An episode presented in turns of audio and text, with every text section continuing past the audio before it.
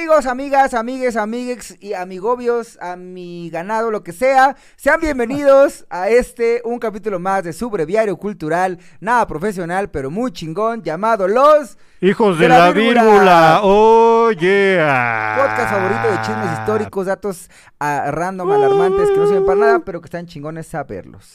Sí. Como siempre, tenemos el acompañamiento, el asesoramiento y la producción de la mejor persona para ese trabajo, que es Nelly Ron, en los controles. ¡Eh! Tenemos también a la, una joven promesa de, de las producciones. Tenemos a Mitch, del lado de las ¡Eh! cámaras. Uh.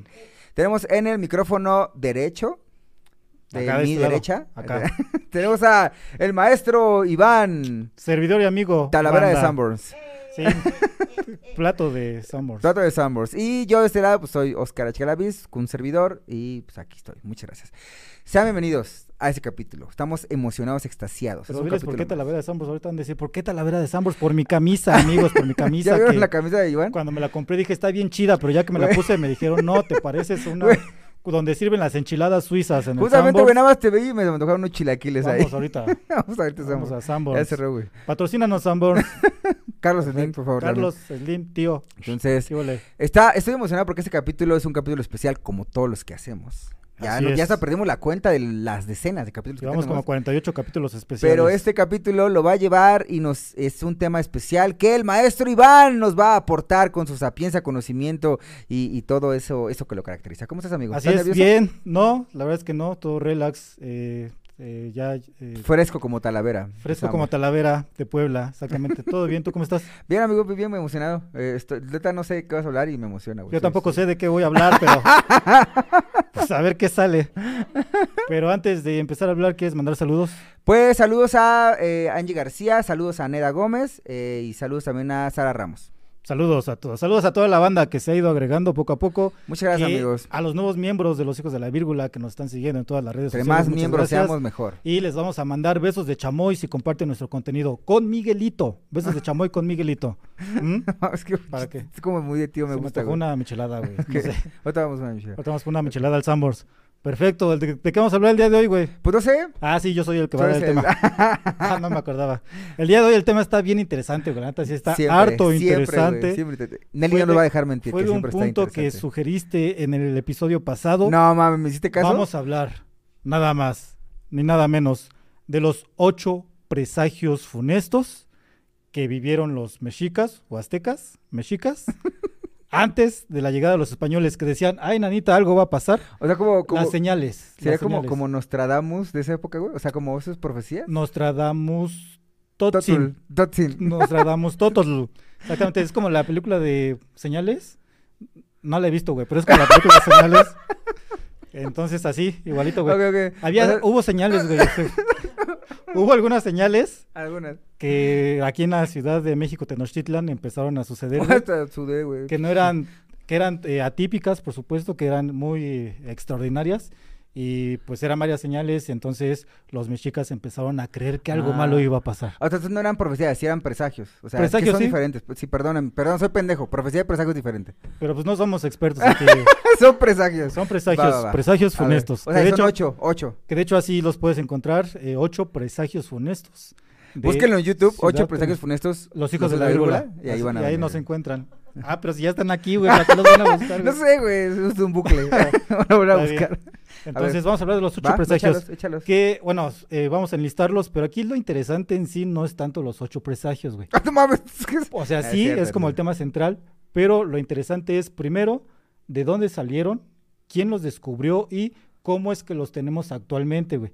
Sabemos que mucha cultura, eh, principalmente la cultura eh, prehispánica, viene de boca en boca, viene a través de la tradición oral, Sí, viene a través de las leyendas, por ejemplo, la, la leyenda de los volcanes, del Popocatépetl y el Iztaccíhuatl, Ah, sí. la leyenda... eh, Del cempasúchil que la leyenda Mitch del cempasúchil de es como más de boca en boca, güey, más a través de la tradición oral, tradición que es muy válido, que por ejemplo en la época me- mexica, eh, en las escuelas, en el Calmecac, es, la historia se memorizaba, güey, estrictamente se memorizaba y se, y se quedaba esa tradición oral. No tanto había registros escritos, sino que se memorizaba y así se eh, transmitía el conocimiento a través de la palabra, a través de la vírgula.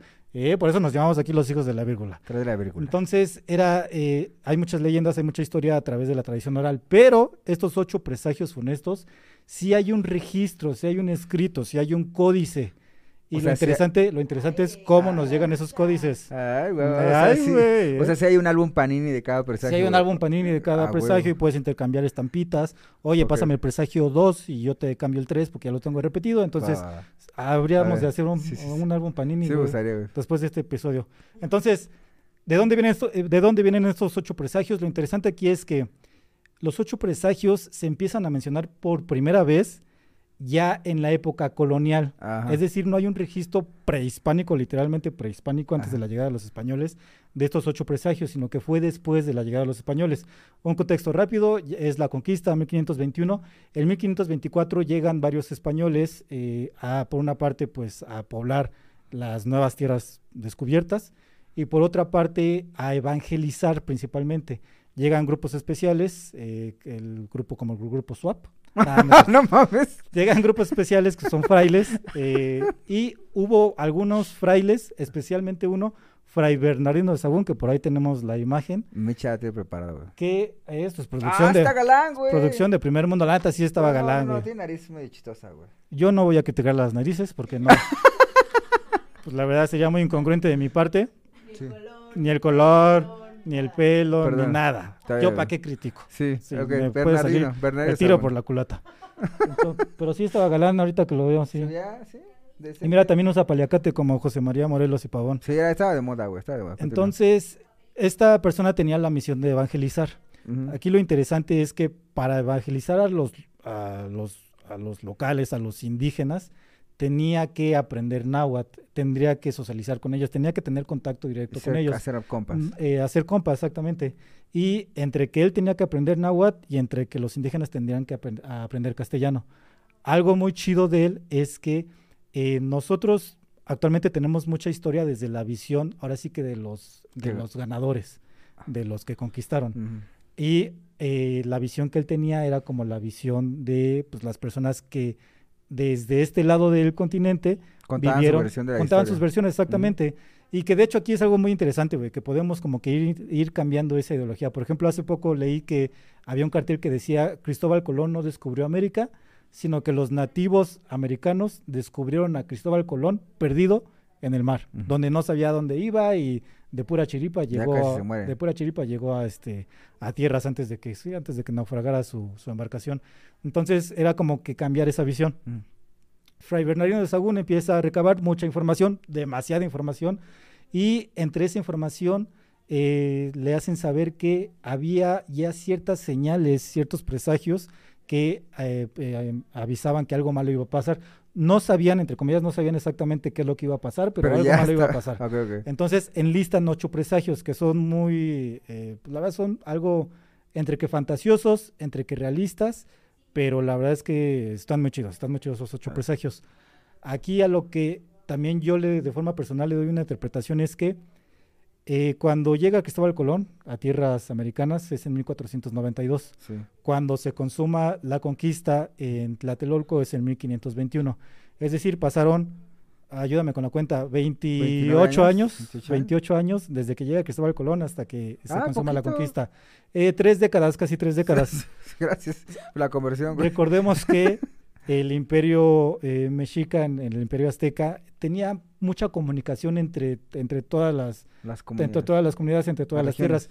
Entonces, muy seguramente, cuando empezaron a ver personas distintas que venían de eh, allí en el mar, ellos decían, eh, personas que no se parecían a ellos, ni siquiera en el tono de piel, en la vestimenta, que venían como, ellos le decían como unos como venados que eran sus caballos, que veían que se movían cerros sobre el mar, que eran realmente los, las embarcaciones, eh, pues empezaron como que a correr los, la información, empezó a correr los rumores.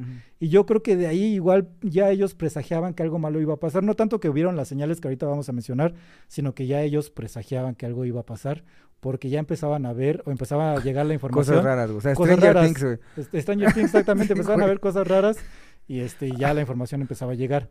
Y aparte, sumado, tal vez no tenía tanto peso, pero sumado a, a la leyenda de Quetzalcóatl, que, que decía que iba a regresar a reclamar sus tierras, y pues casualmente, pues eh, Ok. eh, los españoles, entre comillas, se Venía parecían a reclamar sus tierras Y también. güey. reclamaron sus tierras Como el también. tío que nunca vio por tu abuelita, güey. Como el tío Ok. que nunca vio y que te peleas en Navidad por, Ok. por el terreno. Entonces, Entonces vamos a. hasta ahí vamos bien. Sí, vamos bien. Perfecto. Este güey Entonces- fue el que recabó los ocho presagios. Y este güey es el que recabó los ocho presagios. Ahora sí, vámonos a la lista de los ocho presagios. ¿Cuál es el primer presagio? Puto. Que, ah, bueno, eh, antes de, de enlistar, ah, pues me faltó mencionar a otra persona que igual no te mandé la imagen, pero, pero sí lo menciono. Y mi chavo no chico a mi madre, Chingo güey. de madre, perdóname, Mitch, perdóname. Eh, esta persona recaba la información. Sí. Siglos después, en la década de los 50, 1959, eh, aquí pues no me puedo parar al mencionar su nombre, pero puedo hacer esta señal. El maestro Miguel León Portilla, Ah, sí, sí. un sí, estudioso, catedrático, egresado de la UNAM, hace una tesis, güey. Hace una tesis donde recaba la información y donde él se pregunta en esa tesis, bueno, nosotros actualmente tenemos la visión de las personas que nos conquistaron, tenemos toda la información de las cartas de relación que envió Hernán Cortés hacia España desde su punto de vista, tenemos el punto de vista de uno de los conquistadores que fue Bernal Díaz del Castillo, que escribió una crónica bien chida que también eh, muchos investigadores lo toman como una referencia importante, pero nosotros de este lado de la visión de las personas que sufrieron la conquista, que fueron evangel- evangelizadas, no tenemos esa información, no tenemos la visión, o igual y si hay información, pero no hay una recabación importante de información, y es donde saca esta obra maestra que se la estoy mostrando. Es un libro que se llama La visión de los vencidos, relaciones indígenas de la conquista, que es una lectura obligada de todo mexicano. y yo creo que en la secundaria preparatoria ya lo podemos como que meter a un prepa, programa. prepa, prepa Sí, como arriba. que en la prepa, Sí, en la sí. universidad. No, en, en la maestría. En la maestría ya leanlo, güey. de chavo, a los 30 años ya lo puedes leer, güey. Entonces, sí es un libro bien chido que este, yo creo que sí es una lectura obligada. Y más para la banda que, a la que nos gusta la No historia. te está patrocinando, Y ¿verdad? no me está patrocinando Ok, el nada señor Miguel León. Portilla, que Dios lo tenga ya en su santa gloria. Hace poco partió, Sí, pero nos dejó un legado muy importante que es este librito, Visión de los Vencidos, y por ahí algunos otros libros. Donde hay un pequeño segmento, ahora sí vámonos a la parte chida, Por favor. donde hay un pequeño segmento que enlista los ocho presagios funestos Vale, que según los mexicas anunciaban vieron, vivieron y anunciaban que algo malo iba a pasar antes de la llegada de los españoles. El acabose. El Ahí. acabose, mano. Va, va, a ver, vamos a Entonces- estar con el número uno o el número ocho. Vámonos como por el Del ocho número uno, nada más que ya perdí la página. No sé si te quieras echar un chiste en lo que Pues, encuentro dame la página, güey. yo tenía la duda si vamos a pasar del 1 Se al me 8 cayó o del 8 al separador. 1. Del 1 al 8 en orden En orden, ¿no? cronológico. Pues, porque si no, sí me saca de pedo. Entonces era la página 4, güey. Aquí está. Eh. Aquí está. Lo vas a leer, amigos. Amigos, por favor, cierren Por los favor, ojos. Cierren los ojos. Escuchen la voz de Iván. Dejen cambio la voz. tesis. Una voz grave. Y son, lo chido es que son eh, Lo chido es que lo voy a leer. que lo voy a leer, y que son párrafos cortos, y, y es que lo que me gusta es cómo lo, cómo lo escribió Fray. eh, Por eso lo está leyendo. Porque Pues lo voy a leer y discutimos, discutimos igual y sacas un chiste al respecto, güey. Y este, y pues ahí les van, ahí les van. Por favor. Presagio número uno, primer presagio funesto, dice. Diez años antes de venir los españoles, primeramente se mostró un funesto presagio en el cielo, in the sky, una como espiga de fuego, una como llama de fuego, una como aurora. Se mostraba como si estuviera goteando, así como cuando llueve en tu casa, güey, como si estuviera punzando en el cielo, ancha de asiento, angosta de vértice, bien al medio del cielo, bien al centro del cielo llegaba, bien al cielo estaba alcanzado, o sea, de que estaba en el cielo, estaba en el cielo, güey. Sí, güey, ya me Nos queda claro. ¿verdad? Que estaba en el Arriba, cielo. güey. está arriba Arriba en el cielo. Y de este modo se veía. Allá en el oriente se mostraba. De este modo llegaba la medianoche, se manifestaba, estaba aún en el amanecer, hasta entonces la hacía de- desaparecer el sol. Y en el tiempo en que estaba apareciendo, por un año venía a mostrarse, o sea, por un año, güey, en el cielo, obviamente, que ya había quedado claro que en el cielo. Comenzó en el año 12 casa, que no tengo ni idea qué año No, sea ese, güey, pero es el año 12 casa. Pues cuando se mostraba, había alboroto general, se daban palmadas en los labios las gentes, había un gran azoro, hacían interminables comentarios. Ay, güey. Es el presagio número one. Es- Lo que me queda es que la gente se hacía así cuando veía el "Uh". Y lo tenemos en la imagen. ah, interpretamos que es un cometa, güey. ¿O tú Sí, qué crees que sea no, eso, sí, güey? sí, yo también creo que es un cuerpo celeste. No es que no sea un cometa específicamente. Sí, sí, es un cometa, güey. Sí, es un Sí, porque cometa, tarda güey. más en, en- en el, firmamento y demás, güey. pero sí. Y, y que nos quedó claro, por si tenían la duda, estaba en el cielo, güey. Que gran parte de, de, de, de- se sonaba albur. En alguna parte de, sonaba como muy alburero el pedo. porque, pero, ah, porque pero- estaba angosta. pero no, o sea, digo, como que no da sentido, güey. Ancha de asiento. Sí, también, pues ya le metíamos al albur, Sí, güey. en estaba cabrón. Pero sí era un cometa, güey. O sea, vieron un cometa y dijeron, güey, es la primera. Pero aquí, digo, es interpretación personal, la verdad es que no tengo como que mucha información al fondo. Eh, había eventos naturales, güey, que en la época prehispánica que tal vez algo que sí ellos no tenían era mucha información. Tenían muchas interpretaciones Híjole, amigo. y mucha cosmovisión. Y, por ejemplo, los mayas tenían sus observatorios, pero eh, lo chido de ellos es que interpretaban todo lo que veían y de ahí sacaban los dioses. Llovía, dios del agua. Eh, eh, había fuego, dios del fuego. Temblaba, una diosa de la tierra o específicamente Era- creo que hay un dios o dios creo que hay un dios del temblor, ¿no? Te- te- ah, sí. Ajá, entonces, eh, todos esos eventos, fenómenos naturales que ahorita nosotros sabemos cómo se crean y de qué se trata y ni que son esos fenómenos naturales, ellos le daban una cosmovisión bien chida, güey, pero le daban una cosmovisión, güey. Que tiene mucho sentido, güey, porque mira, tú dices, es que un fenómeno natural y no tenían tanta información y por eso lo hacían. Güey, aquí pasa fenómeno natural y también con más información lo seguimos haciendo. Que Por sí, ejemplo, sí. pasó lo del temblor del, del 19 de septiembre, güey, y la banda empezó a decir que era una especie de presagio, que era un patrón y cosas así, ¿no? Pero estadísticamente es muy probable que pase, güey. O sea, estadísticamente, güey, ¿no? Pero, o sea, es lo mismo, o sea, es la interpretación que le puedes dar a un fenómeno natural, güey. Sí, que la banda decía, ya no hagan simulacros, si no vamos a llamar al temblor. Y llegó el temblor. Exactamente. Pero no fue por el simulacro, güey, por las Pero, placas entonces- tectónicas, güey, que se Entonces, creo, acomodan. creo que y- tiene que ver, ¿no? O sea, vieron el cometa y dijeron, ah, pues un cometa. Pero ya después de que pasó este cagadero, dijeron, no, pues yo creo que el cometa fue el primer aviso, güey. Sí. Ahora, habrá que ver, güey. eh, cometa. Yo, la neta, no tuve tiempo de investigar este punto, güey. Pero, porque ni sabía de qué íbamos a hablar hoy, güey. Ah. Pero eh, está el cometa Harley, güey. No sé si de Harley. pura casualidad, Harley. Ha- Harley, y las son los- motos. Los, Harley Brothers. Ajá. No sabía si de pura casualidad, güey, fuera el cometa Harley. Pero así como investigar. Avatar, güey. Así como has visto la de Avatar, güey, que es, eh, cada 100 años. ¿La película o la serie? La serie, güey, Ah, sí, sí, la he visto. Bueno, La Nación de Fuego. sí. este, qué bueno que la viste, güey. Sí. No tiene nada que ver tampoco. Pero puede ser, voy a investigarlo, te lo traigo de tarea. Entonces igual y habría que ver si es la, la el cometa Halley. Pero bueno, lo vieron, güey. Dijo, ah, está, está chido, güey. Todavía no pasaban los otros siete presagios, güey. Que ahí te van, güey. Ahí te van. O sea, nada más quedó como es el uno, el uno, el Quedó- cometa. Quedó el uno en el, cielo. cometa. El Acuérdate cometa que en el estaba en el cielo. Cometa en el cielo. Ok. Vámonos con el dos. Segundo presagio funesto, dice así. Como pinche perro Bermúdez, güey. segundo presagio funesto. Que sucedió aquí en México.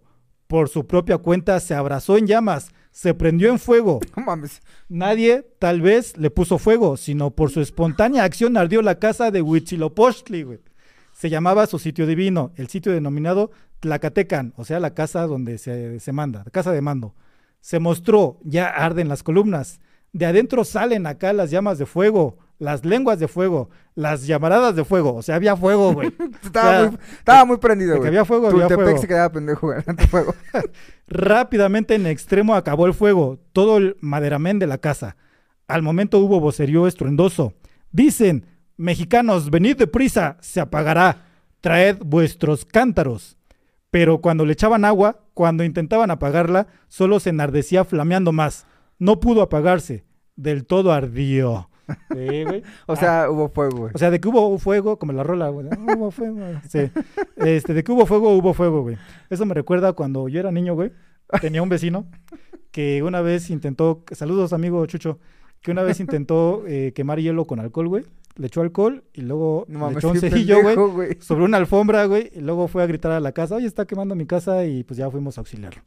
Es un hecho real, verídico y este, Ah, pues es- queda como eso es peligroso, güey. Eso es Yo iba a peligroso. decir, güey, me entra, me- bueno, yo a lo que acaba de pasar, yo te iba a decir, me entró un recuerdo de Notre Dame, güey, de la, de la, Ah, sí, también. de la Capilla. catedral, catedral, de catedral, Notre sí. Dame, que se incendió y demás. O sea, técnicamente se incendió un templo y es como si, güey, si, eso era presagio también, güey. La- el incendio de catedral de Notre de Dame. la De la pandemia. Ay, güey. Mames, güey. No mames. Mira, se murió David Bowie y todo valió verga, güey. Así, textual, güey. Todo valió verga, güey. Nos marcaron el penal contra Holanda y todo valió verga. O sea, güey. presagios hay en todos lados, amigos. Hay que no observarlos. mames. Se me quemó el arroz y todo valió verga, güey. Me dejó pues. No manches, güey. Bueno, pues, Descubrí los mensajes y ta- me descubrieron los mensajes y todo valió valió verga. cheto, güey. Ok, ok, ok. Entonces, ah, pues, fíjate, son ¿Sí? presagios funestos, güey. Así, Sí. funestos. Bueno, pues Cuando este se está- quemó el templo de Huitzilopochtli Es que estaba cabrón porque estaba hasta arriba, ¿no? Entonces, ¿cómo lo apagabas, y güey? así de repente, güey. No había, no había, sí, sí vi que decía de repente sin que nadie le prendiera, güey. Y le echaban agua y no se apagaba, güey.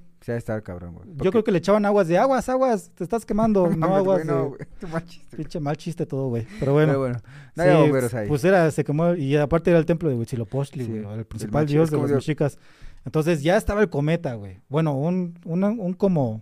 un cometa. uno como, como Vamos a poner un en el cometa. cielo angosto Como cometa. por un año y luego se quema el templo de Este en vez de cometa sería un comota, porque sea como cometa, güey. Sí. Otro mal chiste, horrible. Simón, güey. Entonces, Este va, vamos con el tercer. tercer presagio. presagio funesto dice, dice así. Fue herido por un rayo un templo, solo de pajaera, en donde se llamaba Tzumul- Tzumulco, el templo de Xiutecutli. No llovía recio, solo lloviznaba levemente. Así se tuvo por presagio. Decían de este modo, nomás fue golpe de sol. Tampoco se oyó el trueno. O sea, igual, güey, también así de repente de la nada, güey. Ok. Con un rayo, güey. Tanto desmadre, así como, güey, tanto desmadre, cayó un rayo. Cayó un güey. rayo, mano. ¿Qué pasó? Ah, no, pues se Pero- escuchó como un trueno, un golpe de sol. Ah, o sea, le cayó un rayo, güey. Pero, pero dicen, o sea, les causó curiosidad, ¿por qué? Porque no estaba lloviendo, ¿no? No estaba así de la nada, güey. No estaba Eso lloviendo. Está cabrón, güey. Este, no está, el cielo estaba despejado, ¿Sabes yo cuál fue el creo, pedo güey. que no tenía para rayos, güey? Seguramente, güey. Ajá, y el rayo se desvió, güey. Sí, por eso le No tenían para rayos a las afueras de la ciudad, güey. Y pues ya tercer presagio, güey. O sea, ya era el cometa, ya era el templo de Huitzilopochtli, ya era otro templo, güey, importante, que le cayó un rayo. Y pues yo creo que fue Zeus, güey. Pero... Seguramente, güey. Yo creo que Zeus se equivocó de Ajá, rayo, o se le salió un rayo Sí, y llegó sí, hasta sí, acá, sí. güey. Sí, sí, sí, tú mal no le atinó, y güey. así de la nada, güey, porque el cielo estaba despejado. Sí, sí, güey, seguramente, güey. Sí, güey. Sí, Está, está, está, se me, fue, se me olvidó lo que iba a decir, güey, esa mamada de Estás Zeus, impresionado, güey. Sí, Seguramente sí fue Zeus. Sí, pues es que sí están bien chidos estos Sí, aparte presagios. de la forma así la de Zeus, güey. Su rayo. Sí, güey. O de Flash. Simón. Perfecto. Cuarto presagio funesto. Ahí te va el cuarto presagio funesto. Cha, cha, cha, pan. Cuarto. Cuando había un sol, cuando había a Ah. un sol, perdón, perdón, es que aquí está mal escrito, aquí está mal. Cuando había a un sol, cayó un fuego en tres partes dividido. Salió de donde el sol se mete. Iba derecho viendo a donde sale el sol. La neta no sé hacia dónde iba, pero ahí va como si fuera brasa, iba cayendo en lluvia de chispas. Larga se tendió su cauda, lejos llegó su cola, y cuando visto fue, hubo gran alboroto, como si estuvieran tocando cascabeles. Ese sí es Ay, Tultepec, güey. Eso sí es Tultepec, cuando Sí. explotó el mercado hace como, Hace como dos 500 años, güey. Cada, es como el ciclo de fuego nuevo, güey. Cada cuatro años Sí, se sí, prende el mercado de Tultepec, güey. Sí, Entonces, ahí sí, sí es que se metió el sol y salió como, pues sí, como un cohete, güey. La neta no le entendía a este cuarto, sí, güey. sí, o sí, sea, entró, se metió el salió. sol y salió como un, bueno, donde se mete el sol, salió como un cohete hacia arriba y cayó como, o sea, como un pinche cohete. Ah, güey. sí, como los cohetes cuando explotan, Sí, güey, sí, sí. en el cielo. ¿Sabes qué esas No. madres, esas cómo se hacen esos cohetes, güey? ¿Cómo los hacen? sorprendido, güey, sí ves, con sopa, con pasta. ¿De la maruchan? Ajá, no, municiones, sopa de munición, güey. Sopa de... Ah, de las bolitas, güey. Sí, o sea, hacen el cohete, le echan pólvora y ponen esa pasta, güey. O sea, esa munición, entonces a la hora que explota esa madre, pues se, se, se, prenden esas pinches municiones, güey. Con razón andas bien pedorro cuando comemos de esa pasta, güey. De municiones. Bueno, está muy chido ese cuarto presagio funesto, güey. Sí. Entonces dice, vámonos al siguiente, quinto, Quinto. presagio funesto. quinto presagio funesto, dice... Está bien chido, güey, ya no tiene nada que ver con fuego. Ya le cambió al elemento. Hirvió el agua. El viento la hizo alborotarse hirviendo, como si hirviera en furia, como si en pedazos se rompiera al revolverse. Fue su impulso muy lejos, se levantó muy alto, llegó a los fundamentos de las casas y derruidas las casas, se anegaron en agua. Eso fue en la laguna que está junto a nosotros. Oh, o sea, se inundó. Quinto, se inundó, pero aparte estaba hirviendo el agua, güey. O Así sea, pero como- estaba caliente, caliente. Pues aquí dice que estaba hirviendo, güey. Es que puede ser hirviendo que se movía, güey. ¿no? Ajá, o sea, como cuando calientas agua para el café, güey. No, o sea, sí llega, sé que servir, güey. No, o sea, y me llega a su punto de ebullición a los 100 grados centígrados, güey. Sí, no llega güey. Y, y le, hace, o sea creer, que aquí también sabemos de física. Y este, y según lo que yo entiendo, estaba hirviendo el agua, güey. O de menos estaba calientita, güey. Y, y salía como que El ¿cómo se geyser. El No, el, el humo, ¿cómo se llama? El, Vapor. el va- ah, sí, el vapor. No mames, sí, Salía el vapor, güey. Entonces, este, pues estaba caliente, güey. O sea, se inundó y el agua estaba caliente. No, no, el agua estaba caliente, o sea, ya estaba el agua. Pero era la que se inundó, güey. Ah, bueno, y es que estaba hirviendo y elevó el nivel y llegó a los a las, bases de las casas, las casas. y las casas se inundaron Sí. y por lo que entiendo se cayeron al agua caliente. Bueno, Yo creo que los que vivían ahí se quemaron, Yo no te tiro que se cae, pero sí. quemaduras de tercer Sí, grado, muy güey. cabrón. Ese, está, ese sí está raro. o sea, Y ese sí, Si no realmente pasaba, hervir, se- cuando dice hirvió el agua, se refiere a que se calentó, ese es un pedo muy cabrón. Porque güey. pon tú que te puedas hundir, güey, porque había inundaciones. O sea, sí había inundaciones, güey, reales. Pero una inundación donde el agua está hirviendo, ahí sí está más cabrón, güey. Sí, está cabrón. Es que yo Sí. creo que se refiere más como a hervir en cuestión de agitarse, güey. Aquí en la ciudad, ¿qué parte se inunda, güey? Cuando llueve un chingo, güey. Pues todas, güey. ¿Cómo qué parte, güey? O sea, Iztapalapa, eh, periférico, el Ah, pues cuando se inunda periférico, güey. Cuando se inunda, tú pon tú que llueve chido, se inunda, güey, pero pues está bien, se inundó. Pero imagínate que vas en tu carro, güey, y se te mete el agua caliente, güey, te queman los pies. No, Así, güey, eso sí está cabrón, güey, Ese sí estaría raro. Ese, Ese sí, sí, ese sí no me... O sea, ese sí no, no encuentro explicación ahorita, eso sí es funesto, güey. Eso sí es un mal presagio. Ese sí es un mal presagio. Porque ese sí no le encuentro explicación. Ahí te van, faltan otros tres que son los más Ya. chidos. Yo creo que son los más chidos, güey. Dice, Un rayo, fuego y agua. sexto, presagio funesto. Sexto, ahí te va. Muchas veces se oía, una mujer lloraba, iba gritando por la noche, andaba dando grandes gritos. Hijitos míos, ya tenemos que irnos lejos, decía la señora. Y a veces decía, hijitos míos, ¿a dónde os llevaré? Verga, güey. Y ya, hasta ahí llegó. No mames, ese presagio sí lo ves, lo escuchas y sí te cagas, güey. y pues ya sabes de quién estamos hablando. sí, güey, de hecho, amigos, estamos hablando. de la Cihuacóatl, de la. Llorona, actual Llorona. Entonces es como la.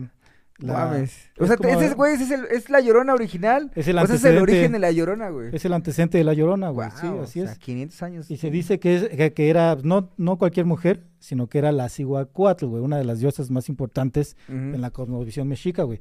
Entonces, ya cuando escuchas a una mujer afuera, güey, flotando sobre el agua, porque acordémonos que no eran calles eh, con concreto, sino sobre el agua, gritando, hijitos míos, ¿a dónde los llevaré? Ahí sí te saca de pedo, A las 12 de la noche. A las 12 de la noche, güey, ahí sí y la te escuchabas saca. lejos, estaba cerca y así, güey. Sí, exactamente, sí, si la escuchabas lejos es porque estaba fuera de tu casa. Ahí güey. venían, ahí viene, güey. Aquí y dice- dícese que cuando escuchaba Dice, lejos. pie de página, si se escucha lejos es porque ya está respirándote la nuca.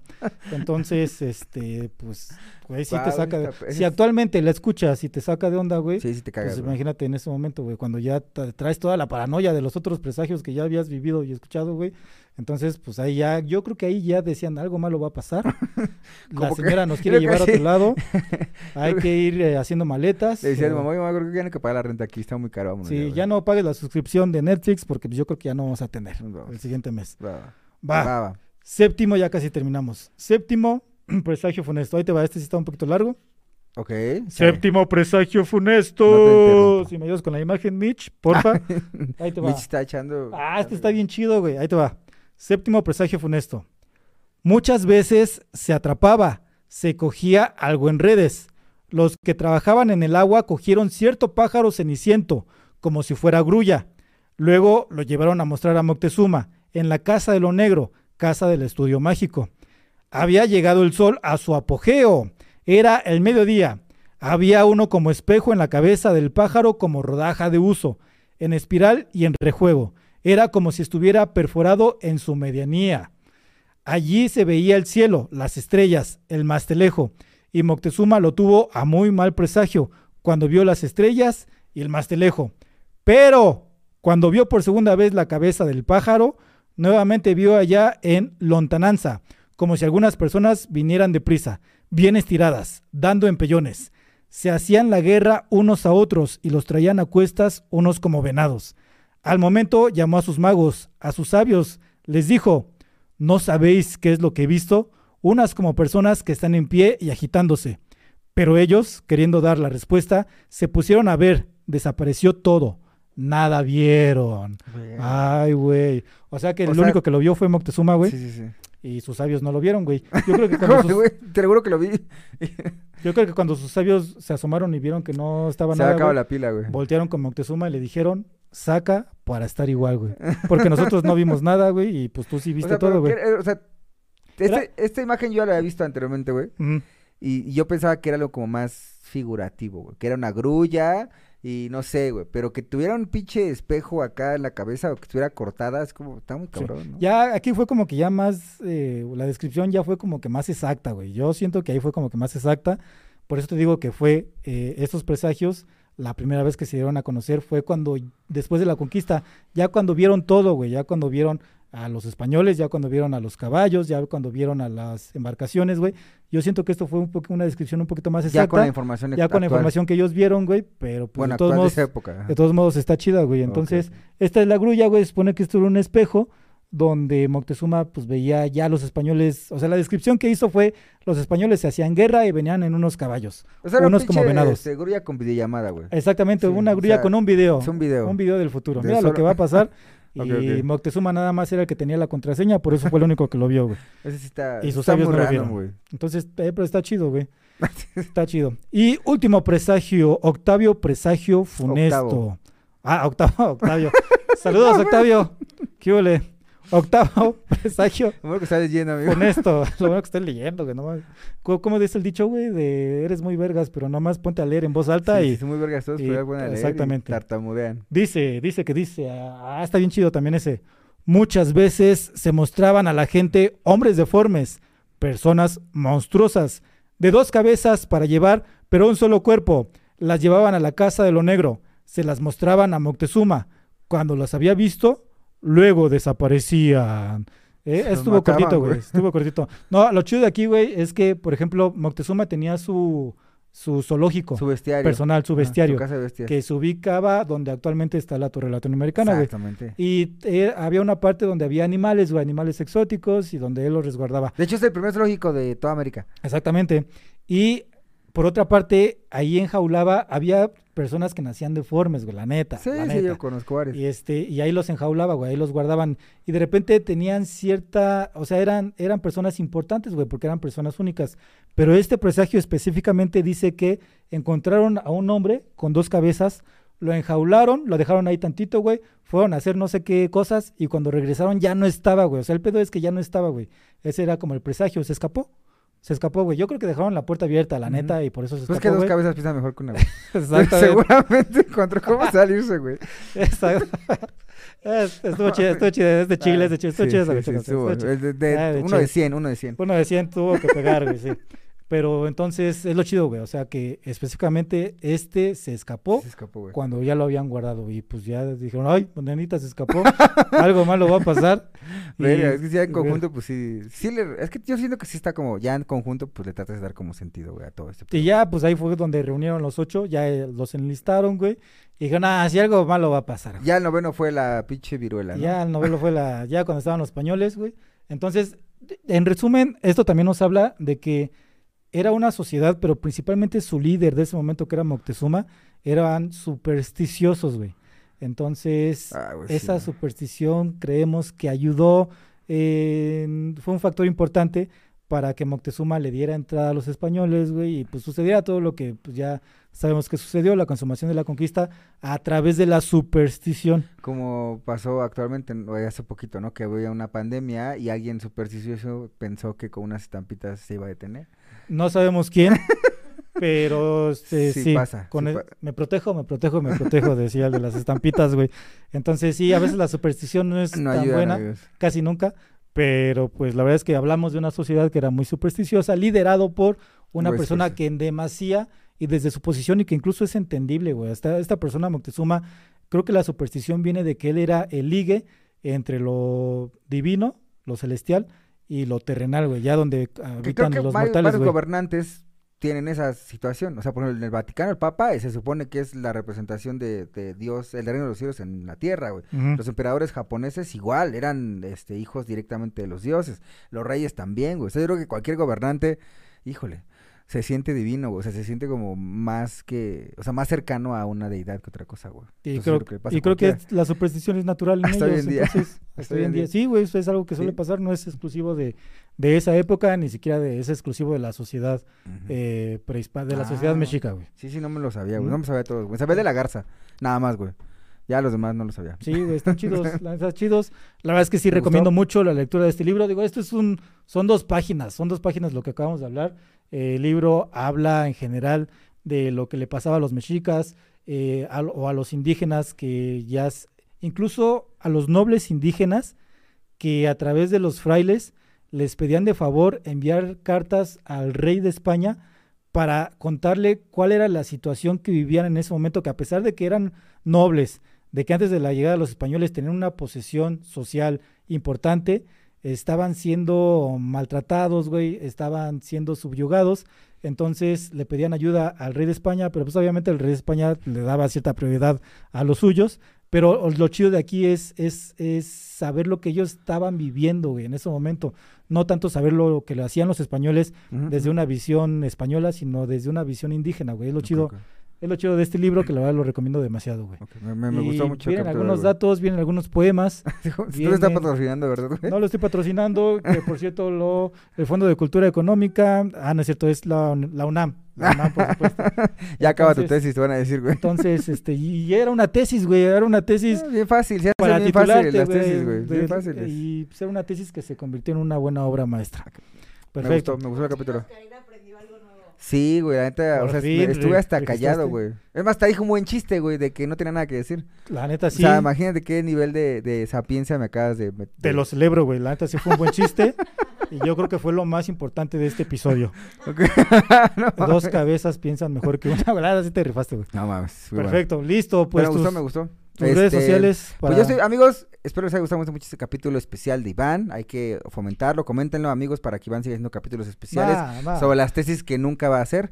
Eh, redes sociales, amigos, yo estoy como Oscar H. Galavisa en todas las redes sociales, desde Discord hasta TikTok.